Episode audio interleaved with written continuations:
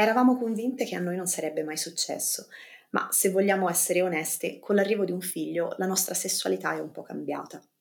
Non è una condanna senza scampo, ma un processo in divenire che si mescola a tante altre carte in gioco, la dimensione corporea, la sfera emotiva e il sonno, tanto sonno. Nella puntata di oggi parliamo di sesso e maternità. La maternità si presta spesso a mitizzazioni, stereotipi e polarizzazioni. A noi così va troppo stretta e quindi abbiamo deciso di provare a raccontare la nostra verità. Una verità sulla maternità che non è mai semplice, ma è sempre variegata, complessa, nuda e a volte anche un po' cruda. Io sono Sasha e io sono Arianna e questo è il podcast di Mamme a Nudo con Frida.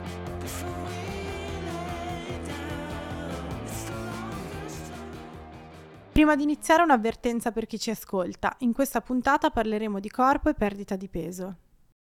Oggi siamo qui con Stella Pulpo, scrittrice, conosciuta sui social come Memoria di una vagina. Ciao Stella, benvenuta e ciao Arianna, come state? Ciao a voi, bentrovate. Ciao ragazze, uh, allora noi siamo oggi qui riunite e in realtà siamo accomunate uh, tutte e tre dal fatto che i nostri figli sono nati tutti lo stesso anno, uh, cioè nel 2021 e eh, oltre ad avere questo elemento in comune ci siamo fatte tutte un po' la stessa domanda, ovvero dove è finita la nostra libido una volta che siamo diventate madri e una volta che abbiamo avuto dei figli. Quindi partirei proprio da qui, come sta la vostra libido? La mia ha vissuto momenti migliori, eh, anche peggiori, però per me è stato proprio mm, importante a un certo punto accorgermi che l'avevo smarrita perché non è stato immediato, cioè ho dovuto dirmi aspetta, manca un pezzo. Ah, e da quanto tempo manca? Poi io mi permetto di aggiungere che in realtà aver partorito nel 2021 vuol dire aver fatto gravidanza, cioè all'indomani della pandemia, che è stato un altro colpo di grazia interessante per la libido di molti. Sì, anche da un punto di vista psicologico soprattutto. E mi, mi ritrovo molto nelle, nelle, cose che hai detto Stella perché per me è stato diciamo molto simile la, l'esperienza che ho vissuto io rispetto alla mia sessualità, alla libido dopo che ho avuto mio figlio e in qualche modo è come se la nascita di mio figlio avesse eh, dato avvio a una riscoperta di una libido diversa, eh, ma non per questo diciamo meno, meno, intensa, però è stato appunto un percorso di, di riscoperta. E, um, al di là diciamo di, di, quella che è stata la nostra esperienza personale, di cui poi avremo anche modo di, uh, di parlare meglio durante tutta questa puntata, uh, in realtà uh, Stella noi oggi ti abbiamo chiamato qui con noi perché tu di questo tema ti sei occupata molto e anche nel, nel tuo ultimo, nel tuo nuovo libro, C'era una volta il sesso, hai affrontato questo argomento partendo proprio appunto dalla tua esperienza personale. È un tema molto complesso, ma fino a che punto è complesso? Allora io partirei dal dire che in realtà il sesso è diventato un po' più complesso per tutti. Il libro poi parla anche di, di, questo, indipendentemente dal fatto che ci si sia riprodotte o no, che si sia singolo o in coppia. Um, come giustamente dicevi, parte dalla mia esperienza personale, nella quale chiaramente includo anche uh, la, la genitorialità. E, e, diciamo che l'arrivo dei figli rientra un po' in quella, uh, quel paniere di esperienze, di cause che vengono considerate mh, piuttosto ovvie, intuibili. Poi ce ne sono molte altre che sono meno individuali, che hanno più a che fare davvero col piano culturale, sistemico, eccetera. Ma per restare sul tema del, di cosa accade alla sessualità all'indomani dell'arrivo dei figli, ehm, beh, la, la, la vera domanda è cosa non cambia con l'arrivo dei figli? Qual è la parte della vita che continuiamo a vivere? Quali esperienze continuiamo a, um, a, fare nella stessa identica maniera? Chiaramente cambia tutto, inevitabilmente quel cambiamento tutti quei cambiamenti, anzi, si ripercuotono anche sulla nostra attivazione sessuale. Uh, per cui, um, sai, mh, ci sono alcune cose che hanno a che fare con le abitudini, con le priorità diverse, con un senso di responsabilità inesperito fino a quel momento, perché non hai mai dovuto prenderti di cura di, di un neonato che dipende totalmente dai, dai genitori, uh, c'è la carenza del sonno, c'è la stanchezza insanabile che, che si accumula. Uh, io mi sento sempre una specie di contraccettivo ambulante quando racconto queste cose, ma è anche molto bello, ma insomma è superfluo dirlo. E ci sono, ci sono tante questioni, c'è il nervosismo che si accumula, c'è uh, anche, ma ci arriveremo magari dopo, avremo occasione di approfondirlo, tutto ciò che cambia sul piano pubblico della propria identità, sui nuovi ruoli e Ovviamente c'è il corpo, che è un tema centrale tanto nella riproduzione quanto nella vita sessuale. E, ehm, allora, abbiamo visto che gli elementi in gioco sono tantissimi, però mi soffermerei intanto su questo aspetto del corpo, che ovviamente è centrale nella sessualità in generale ed è centrale nel rapporto tra sessualità e genitorialità e come cambia la sessualità dopo la genitorialità. Eh, in realtà da subito, da, fin dalla gravidanza e forse per certi aspetti anche da prima, soprattutto per chi il figlio lo cerca e quindi la, la ricerca certo. del figlio presuppone anche un po' una preparazione a livello fisico, corporeo e sessuale. Uh, la gravidanza già di per sé è un'esperienza mh, sicuramente molto intensa, fatta di tantissimi cambiamenti fisici, psicologici, ormonali. Eh, il nostro corpo cambia a una velocità incredibile, riconoscersi in questo cambiamento non è facile, eh, ma c'è anche un contesto, diciamo, narrativo e sociale che la gravidanza porta con sé, no? Per cui sappiamo che il corpo di una donna, quando una donna è in gravidanza, è questo involucro un po' sacro, per cui il tema del sesso in gravidanza già è di per sé stesso un tabù. Ci sono uomini che hanno molta resistenza ad avere rapporti sessuali con la propria compagna durante la gravidanza e questo porta già con sé tutta una serie di uh, tematiche, problematiche che poi sicuramente uh, vanno ben oltre la gravidanza e uh, impattano sulla vita relazionale anche dopo la nascita di un figlio e, e poi c'è questa, questa, narrazione per cui anche corretta, per cui in gravidanza si può fare tutto e la vita deve continuare in modo normale. Eh, che è vero, è importante ribadirlo, ma è anche importante ribadire che fare tutto non è un imperativo, non è un dovere, ci sono gravidanze e gravidanze, ogni storia, ogni corpo è a sé e così anche ogni desiderio sessuale in gravidanza. E poi c'è un altro aspetto importante che è il come il personale sanitario durante la gravidanza di una donna si rapporta al sesso in gravidanza, per cui ehm, per esempio a me è successo che ho avuto una gravidanza problematica a rischio, mi era stato detto di non avere rapporti sessuali in gravidanza e poi a un certo punto di punto in bianco mi è stato quasi detto vai, cerca di avere quanti più rapporti possibili perché così evitiamo l'induzione e avere rapporti è il modo migliore per indurre naturalmente il travaglio, come però se la mia sessualità fosse diciamo un po' qualcosa di non spontaneo, qualcosa di, di, asettico e non legato invece a un desiderio, a una passione di coppia. Eh, secondo me questi aspetti già sono, sono, aspetti legati al corpo che si presentano da, da prima del parto della nascita di un figlio. Tra l'altro tu hai parlato di, questa, diciamo, di questo bipolarismo no? tra le indicazioni, cosa devi fare, cosa non devi fare, ma questo poi si ritrova tantissimo nel postpartum perché se ci pensiamo, da una parte c'è una normalizzazione e una trascuratezza di quella che è la salute sessuale femminile nel postpartum, non si cura il benessere del pavimento pelvico, non si va a chiedere alle donne come stanno, se hanno dolore, ehm, anzi quelle che si preoccupano di questo spesso vengono giudicate, ma come ora che sei madre non dovresti pensare a queste cose, ah, hai scelto il cesareo per preservare il tuo perineo, ma, ma come ti è venuto in mente? Però poi allo stesso tempo c'è la pressione, perché c'è la pressione a volte da parte de- degli stessi operatori sanitari, a volte nei consultori, ti viene detto, beh sì, comunque mi raccomando, eh, i rapporti sessuali cerca di riprenderli il prima possibile perché, so, per il bene della coppia.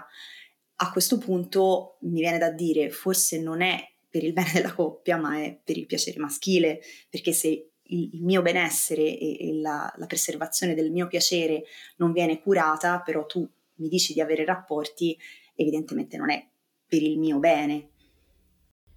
Ma io sì, io credo che ci sia davvero mh, mm, molto lavoro da fare in questo senso, un po' per, um, per, per evitare di fare da un lato una specie di terrorismo sessuologico, nel senso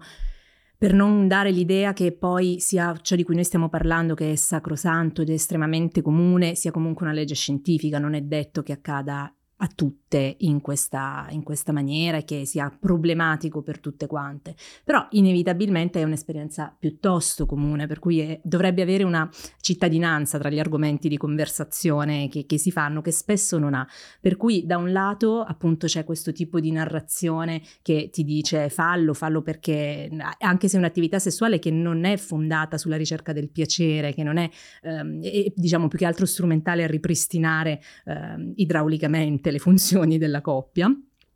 E dall'altro lato c'è appunto, come, come diceva Sasha, questa uh, poca attenzione, a dir, a dir, poco, mi spiace per il gioco di parole, però c'è poca attenzione alla salute sessuale uh, femminile. Dal, e tutto questo crea poi paradossalmente nelle donne che già si trovano in questa, diciamo, in mezzo no, a questa uh, spinta doppia, una specie di mh, senso, alimenta un senso di inadeguatezza che già un pochino nasce più o meno insieme nel momento del parto, col ruolo di, di, di madre, probabilmente oggi più, più, di ieri, non saprei. Però questa specie di, di, sentirsi inadeguata al ruolo, cioè di dire io che problema ho. È un tema che è molto ricorrente, questo del calo del desiderio all'indomani del, del parto e l'arrivo della genitorialità.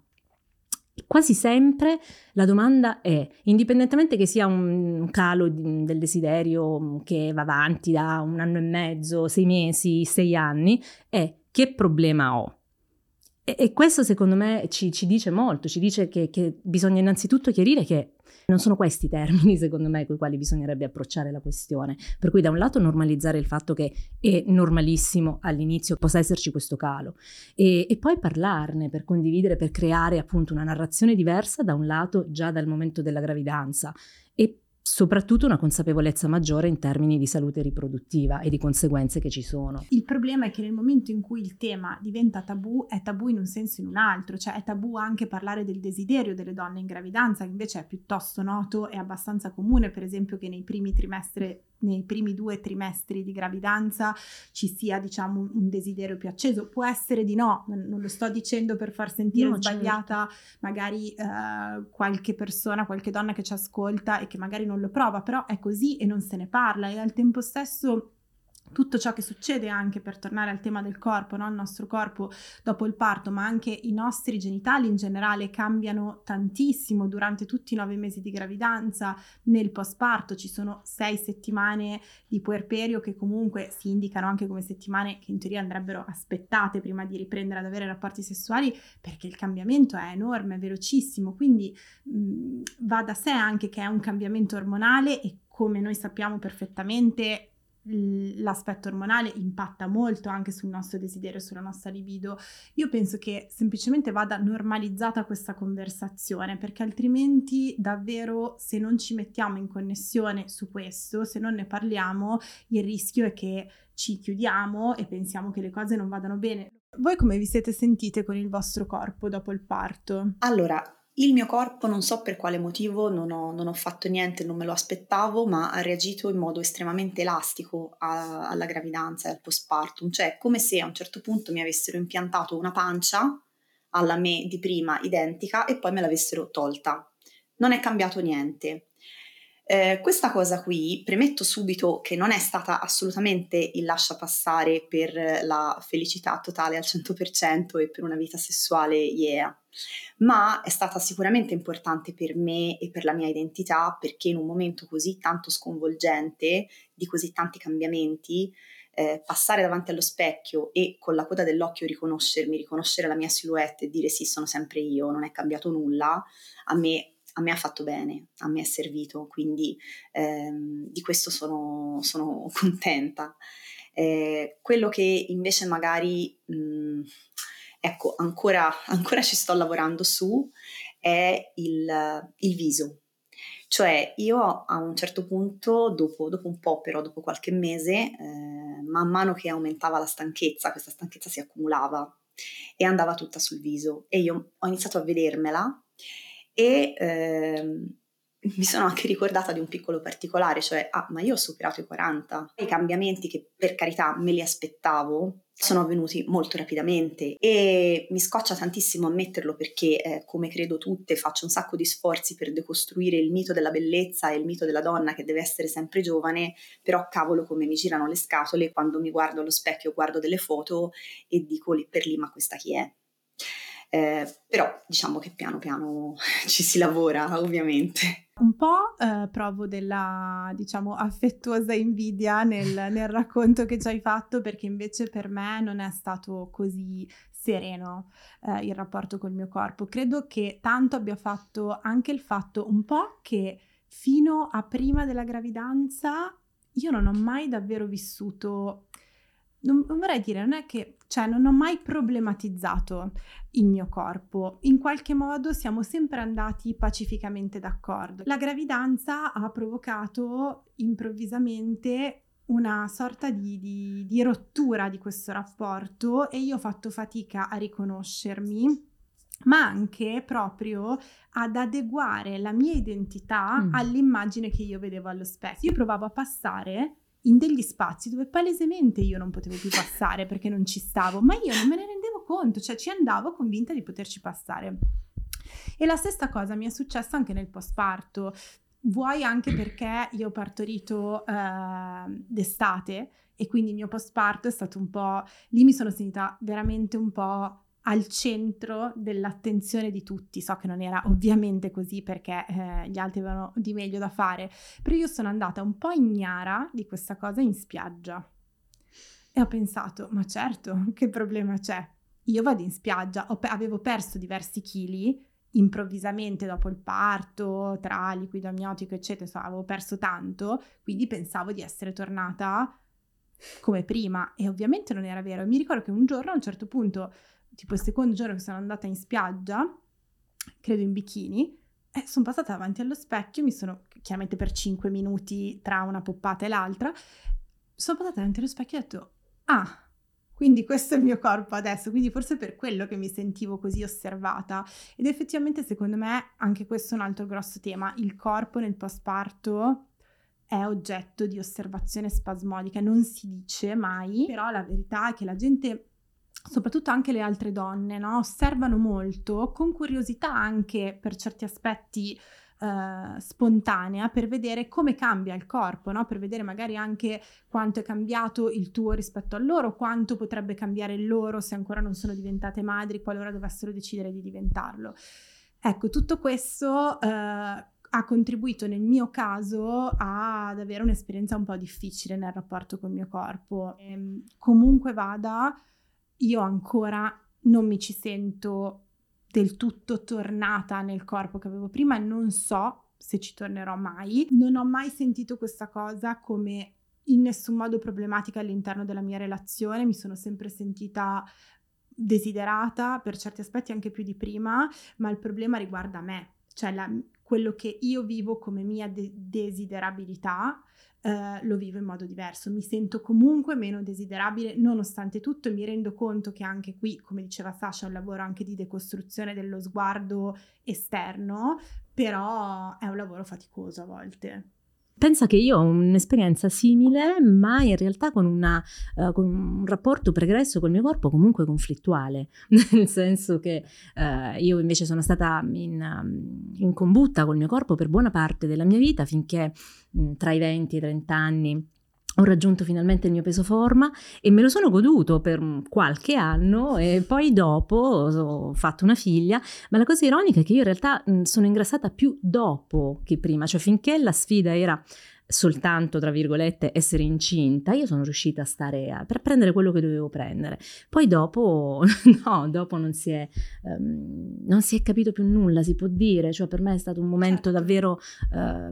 difficile, i primissimi tempi sono stati davvero molto difficili e quindi uh, io oggi a due anni e mezzo mi porto ancora dietro questi 10 kg di più che per la storia del mio corpo, che appunto è una storia che è stata conflittuale per buona parte della mia vita, eh beh, eh, sì, ha, ha, un impatto, è come se ce l'ha. Poi sì, anche, anche nel mio caso questo non costituisce eh, un, discrimine all'interno della, della, vita di coppia, però per me sì, in termini di desiderabilità percepita mia, certamente sì. E questo ehm, mi sembra, può sembrare un po' loser dirlo, invece secondo me è super importante dire anche quello, perché così come esistono donne come Sasha, ci sono tantissime donne che effettivamente effettivamente devono fare i conti anche a lungo con un corpo che è cambiato, è cambiato non solo nella sua funzione al momento del, del parto, dell'allattamento, ma resta diverso nelle forme, nei volumi, eh, nelle consistenze. Io, avevo, io, non avevo un briciolo di cellulite prima della gravidanza, delle cosce pazzesche e invece no, cioè già quando ero, quando ero incinta sì, ero, cioè non ce le ho più. Rimanendo sul tema del corpo sul quale c'è veramente tanto da dire, eh, avrete sicuramente sentito parlare della sindrome del touched out, di cui negli ultimi anni si sta scrivendo e parlando tantissimo, che è questo fenomeno eh, per cui mh, la, la, il contatto molto frequente, per non dire continuo, che si ha con un bambino molto piccolo nei primi tempi dell'accudimento, provoca una specie di eh, iperstimolazione che porta ad un esaurimento, a un disgusto quasi per eh, il contatto fisico e eh, questo disgusto a volte si manifesta proprio con il partner nel non riuscire a essere toccate, mh, mm, ma anche diciamo a eh, avere difficoltà a switchare dai ruoli, cioè un attimo prima io sto usando il mio corpo per far fare un ruttino a mio figlio che mi rigurgita sulla schiena e provo tutte le sensazioni tattili connesse a questo atto e l'attimo dopo magari quella stessa spalla viene toccata in modo erotico e dovrei trasformarmi in una tigre del, delle lenzuola, no? Cioè è abbastanza ovvio che, che, ci possa essere difficoltà a calarsi immediatamente in quel ruolo, ma in particolare il touch out ha a che fare molto anche con quell'accudimento molto intensivo che viene richiesto nelle situazioni anche diciamo in cui ci troviamo oggi socialmente, cioè essere donne spesso sole per tutto il giorno senza particolari aiuti ad accudire in modo estremamente intensivo un bambino. Tutto questo contatto fisico è abbastanza normale che possa non piacere e che possa avere una, ehm, una ripercussione sulla, sulla, vita sessuale, sul desiderio stesso e che si voglia semplicemente dire lasciatemi in pace, cioè arrivi a sera e che nessuno mi tocchi, che nessuno mi venga addosso. Non so se voi avete vissuto qualche cosa di simile e in generale se il fatto di provare così tanto contatto con vostro figlio poi vi, vi, vi dava una sensazione strana quando il contatto invece poteva diventare erotico col vostro partner. Allora, io personalmente non ho vissuto, ehm, diciamo, questa, mm, questa, sensazione di sovraccarico da contatto, ma anche perché eh, non so se sia una categoria corretta da usare, però visto che ne ho sentito parlare molto, mm, mio figlio non, non, non è stato un bambino ad alto contatto, però sicuramente ho vissuto eh, come un po' destabilizzante il ruolo del mio corpo e come poteva cambiare, cioè alcune zone che sono notoriamente erogene, per esempio il seno, il fatto che io utilizzassi il seno per nutrire mio figlio e che poi il seno potesse all'interno di un rapporto sessuale essere una zona eh, diciamo mm, appunto erogena o eccitante, eh, per me è stato difficile per un po'. In generale io ho fatto proprio eh, fatica per un mix di fattori che riguardavano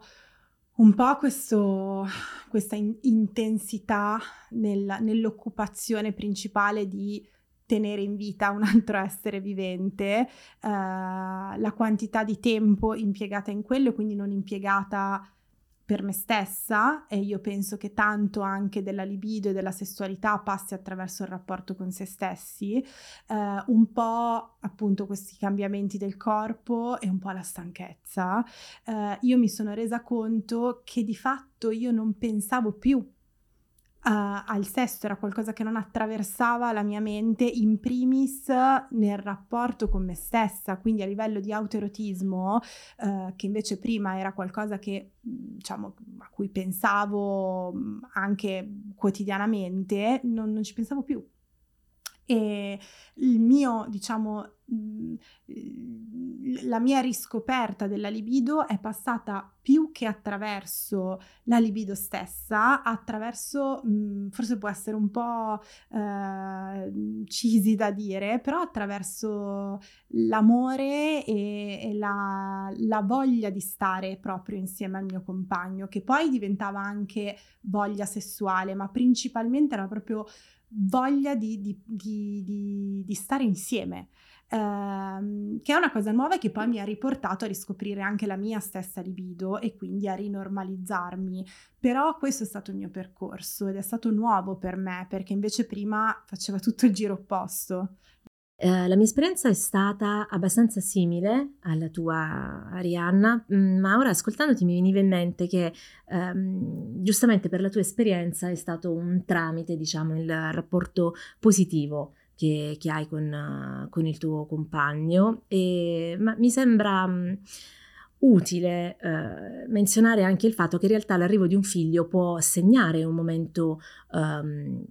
complicato anche per la coppia. Inevitabilmente ehm, riguarda entrambi e in più riguarda anche il sistema che, che compongono, quindi eh, il, il, fatto che si trovano a dover avere non solo un ruolo diverso in termini individuali, ma anche all'interno della loro coppia. E mh, mm, questo sommato appunto alle eventuali difficoltà che ci possono essere, ma anche l'apprensione, perché poi i primi, non so voi, ma i primissimi tempi per me tutto era motivo di, esatto, di ansia e sicuramente questo rendeva più complicata anche la relazione con l'altro altro. E ecco, quando succede questa cosa che poi diventa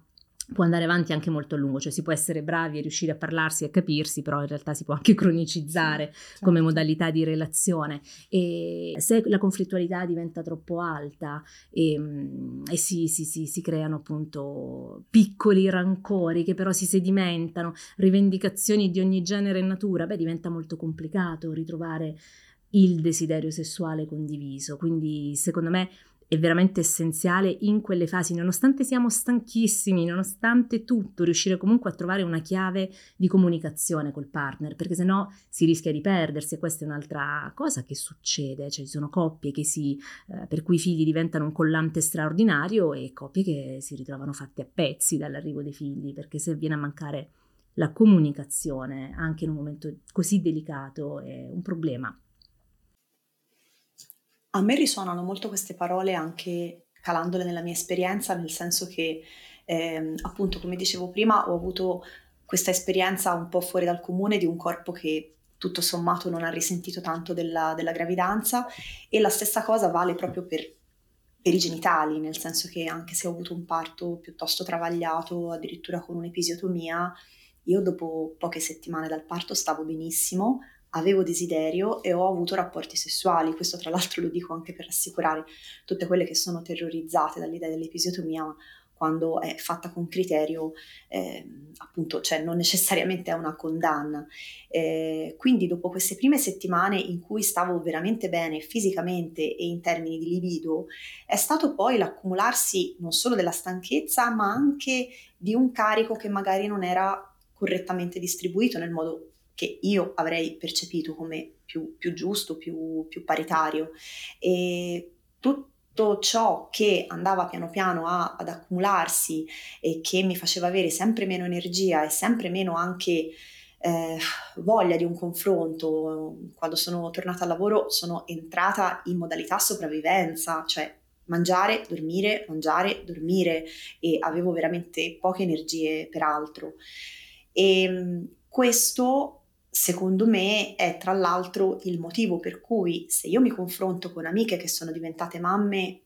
con l'adozione e non attraverso la maternità biologica, fondamentalmente ci raccontiamo le stesse cose e quindi loro non hanno avuto magari l'esperienza ormonale, non hanno avuto nessun tipo di alterazione fisica connessa al parto o all'allattamento,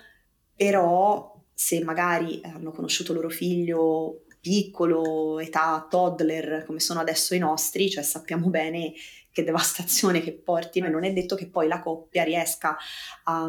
a reagire a questo tipo di, di, di cambiamento così rapido e così veloce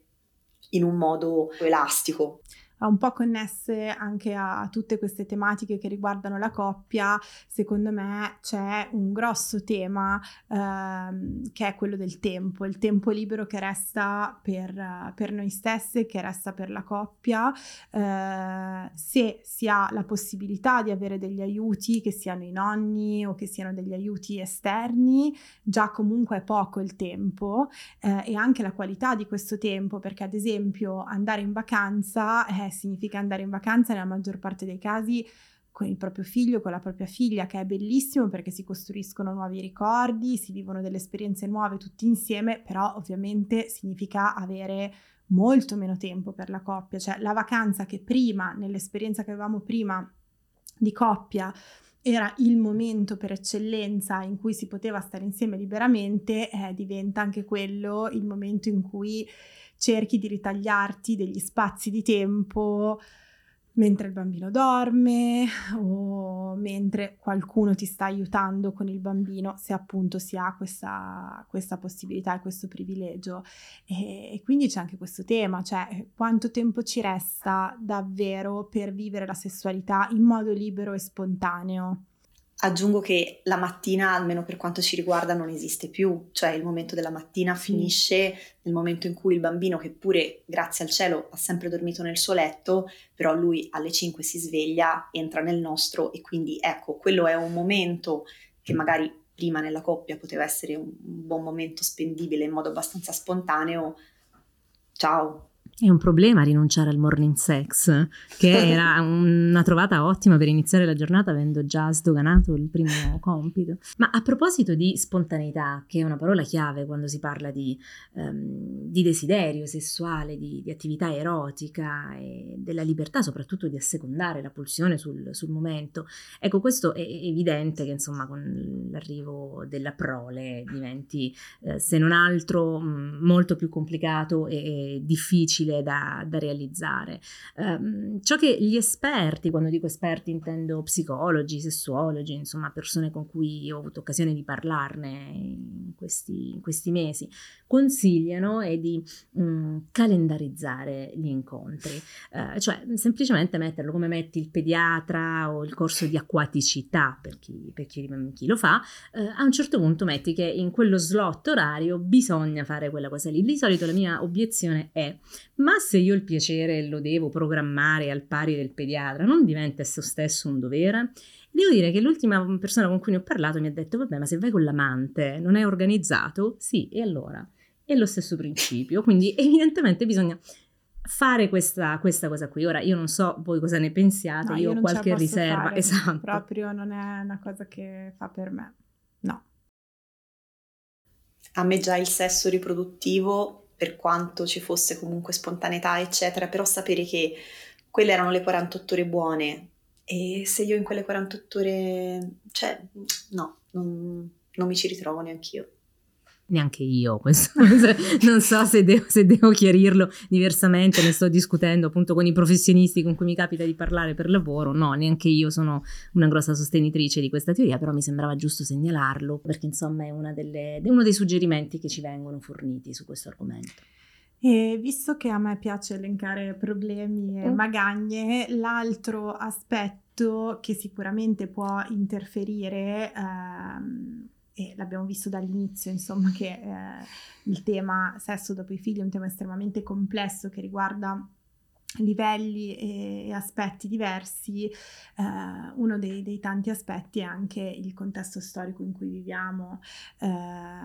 sia quello in cui noi abbiamo vissuto la gravidanza, cioè il contesto pandemico, l'abbiamo già detto anche all'inizio, non è stato esattamente dei più semplici, eh, sia tutto quello che è successo dopo ehm, nuove guerre che sono scoppiate, eh, la vita lavorativa che può essere per molte persone complicata, fonte di pensieri, di stress, soprattutto per chi magari ha una libera professione, per cui in quel caso anche l'aspetto economico Uh, diciamo la, la, gravidanza la maternità sono molto meno tutelate, no? Quindi tutti questi aspetti sicuramente contribuiscono, diciamo, a, una, a non aiutare la, la spontaneità eh, del desiderio della libido sessuale, se si vanno poi addirittura a sommare tutte le responsabilità legate alla genitorialità. Sì, assolutamente. È importante capire che mentre noi parliamo di difficoltà della vita sessuaffettiva, in realtà stiamo parlando di tantissimi um, elementi della nostra, della nostra società. Uh, io potrei dirti che in realtà, per esempio, questa è, è, è, la mia esperienza personale, ma non lo cito perché è la mia esperienza personale, lo cito perché uh, è una cosa che succede a moltissime donne nel momento in cui diventano, diventano madri o affrontano la, la gravidanza, che la loro vita professionale subisce una drastica battuta d'arresto. Eh, anche questo non è obbligatorio, non succede a tutte, non è l'esperienza di tutte, ma è l'esperienza di, di molte, questo ce lo dicono i dati, eh, laddove già i tassi sulla eh, disoccupazione femminile in Italia sono quelli che sono, sul, sulla disparità finanziaria e via discorrendo. Ecco, quello che la genitorialità spesso agisce sul genere femminile è una moltiplicazione di questa disparità, eh, per cui spesso eh, un altro fattore che, che, può sembrare scollegato, ecco, perché per esempio se per gli uomini, per gli uomini la crisi professionale eh, o finanziaria è universalmente riconosciuta come una delle ragioni eh, di calo della libido. Non ti tira, beh certo, hai perso il lavoro, non stai guadagnando, ci sta. Se sei donna, neomadre nella fattispecie, non è, non è, ugualmente chiara l'equazione, cioè è, è molto più eh, difficile inserire il tema delle difficoltà professionali Uh, per, professionali perché banalmente anche tutto il lavoro di accudimento, il carico uh, mentale di cui, parlava, di cui, parlava, prima giustamente Sasha, ma tu, tutto quello che, che concerne la, la, nascita, la trasformazione che è arrivata nella famiglia, ricade inevitabilmente anche quando si hanno dei compagni molto progressisti che cambiano i pannolini, che sanno scaldare il biberon se c'è da scaldare il biberon o fare quello che va fatto, comunque ricade molto sul femminile femminile laddove già la condizione di partenza non è equa nella maggior parte dei casi. Questo ha un impatto sull'attivazione sessuale, certo che ce l'ha, ehm, ce l'ha perché il lavoro ha un ruolo anche forse fin troppo identitario nel, nel, nell'epoca che viviamo, però ce l'ha, siamo figli noi di quest'epoca e, e abbiamo dedicato tante energie, per esempio, a questa parte della, della, nostra crescita, del nostro sviluppo e improvvisamente trovarsi da un lato a um, restare fermi o restare indietro su quel fronte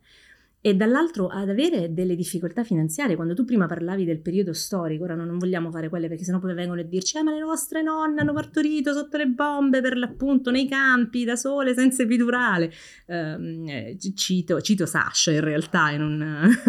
un, commento che mi aveva lasciato su Instagram qualche tempo fa. Uh, quindi non vogliamo dire questo, però è un momento complicato, è un momento all'indomani del, della pandemia, è un, un momento in cui uh, ci sono in corso n guerre, due delle quali le stiamo seguendo mediaticamente, forse anche emotivamente di più. Um, c'è un caro vita come non si vedeva da vent'anni. Ecco, io non, non, mi vergogno di dire che i figli costano, che gli asili nido mh, mm, non ci sono, sono pochi, costano molto anche quelli comunali, per non parlare di quanto costano quelli uh, privati. Se, sono temi, sono temi che riguardano tante, tante famiglie e di base non impattano negativamente, perché per carità siamo in una fascia, in una fe- nella nostra fettina di primo mondo comunque, però quando hai la sensazione di non farcela, eh, difficilmente la tua libido fa i fuochi d'artificio ecco, la sera. C'è anche da dire che questo aspetto del lavoro, ad esempio, ehm, è molto vero che non è sdoganato il fatto di parlarne eh, quando ad affrontare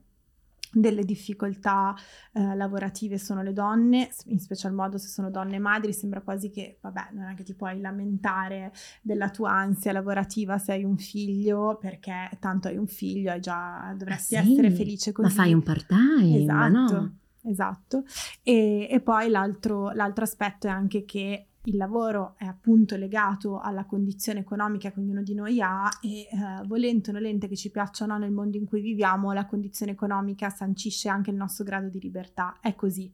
E la sessualità va di pari passo con quanto tu ti senti libera e indipendente anche dal tuo compagno. Io direi che ehm, con tutte queste belle notizie siamo giunte alla fine di questa puntata. Eh, come al solito non abbiamo un libretto di istruzioni per indicare una soluzione del problema, ma quello che abbiamo cercato di fare era un po' aprire il tema e stimolare delle conversazioni, magari anche normalizzarle, eh, nella speranza di non avere eh, annientato il morale di chi ci ascolta, eh, proporrei di concludere questa chiacchierata con eh, una domanda un po' più positiva, ovvero quali sono le soluzioni al problema, se così vogliamo definirlo. Perché eh, appunto, come, come dicevo anche in apertura, per esempio nel mio caso, per me eh, la mia sessualità, la mia libido dopo, dopo, la nascita di mio figlio è stata appunto un po' una, una, riscoperta e all'interno di questa riscoperta il rapporto con il mio compagno, come dicevo, è stato molto importante. Quello che io ho individuato come ancora più importante è non solo il tempo per noi, ma ehm, recuperare il divertimento. Cioè io ho molto bisogno, anche in questo contesto storico estremamente pesante, di avere dei momenti di, di leggerezza, di ritagliarmi dei momenti di leggerezza e quindi di divertirmi in coppia. Questa per me, per la mia esperienza, è stata un po' la mia, tra virgolette, soluzione al problema, se così vogliamo definirla.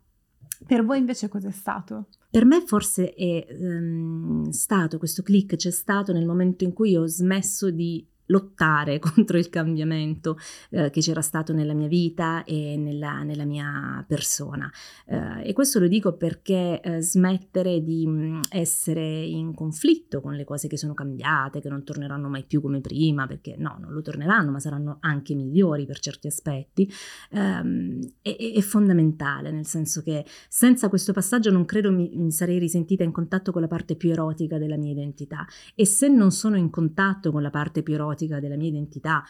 che vuol dire anche non pratico l'autoerotismo, non ho fantasie, non c'è nulla che mi accenda, difficilmente potrò essere veicolo di erotismo all'interno di quella, della relazione che vivo. Uh, per cui io di base, me nella mia vita sono successe due cose. Da un lato ho mm, detto voglio ricominciare a lavorare, quindi ho chiamato la mia gente e gli ho detto facciamo un libro